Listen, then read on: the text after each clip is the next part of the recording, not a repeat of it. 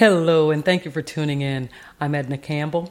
I'm your host here with the Breathe and Stretch Breast Cancer Recovery Podcast. We're here to empower breast cancer survivors with the knowledge and understanding of how breath work and intentional movement can positively impact the recovery process.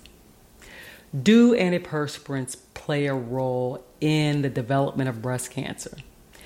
This has been circulating in our society for quite some time. I mean, the doubt, the suspicion of whether or not antiperspirants are culprits in this disease development.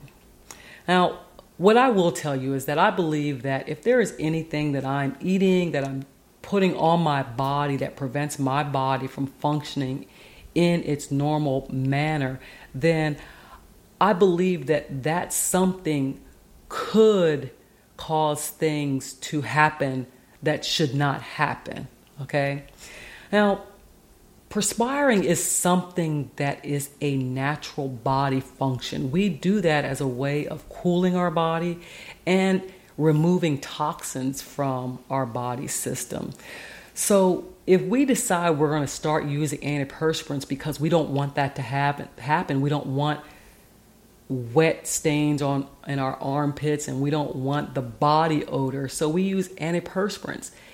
What the antiperspirant ultimately does is we apply it to our skin.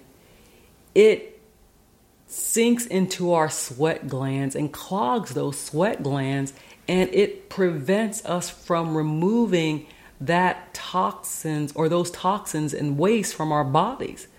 So if you really look at it in a rational way, we're doing something to block our body from doing something that it is naturally supposed to do.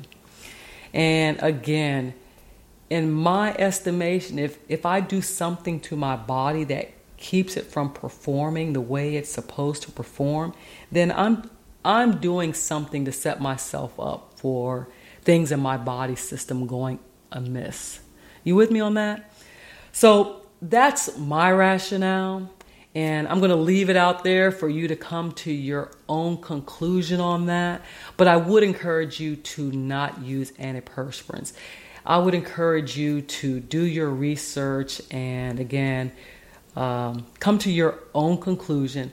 But don't prevent your body from doing something that it is supposed to do. You're really you're setting the stage for something to happen that's not supposed to happen. All right. As always, I am thankful for this opportunity to convene with you here to share information that will allow you to navigate through your journey of regaining your health. Breathe and stretch is an opportunity for you to do something to empower yourself with knowledge and strategies on breath work and intentional movement. Breathe and Stretch consists of a 12 week program where you will learn how your breath impacts your health and how to breathe more efficiently. We also will show you how moving with intentionality can help you free your body, improve your range of motion, and break up scar tissue.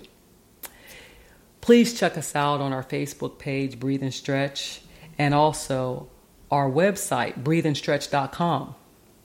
Again, I thank you for your time, and I look forward to meeting with you here on our podcast again soon.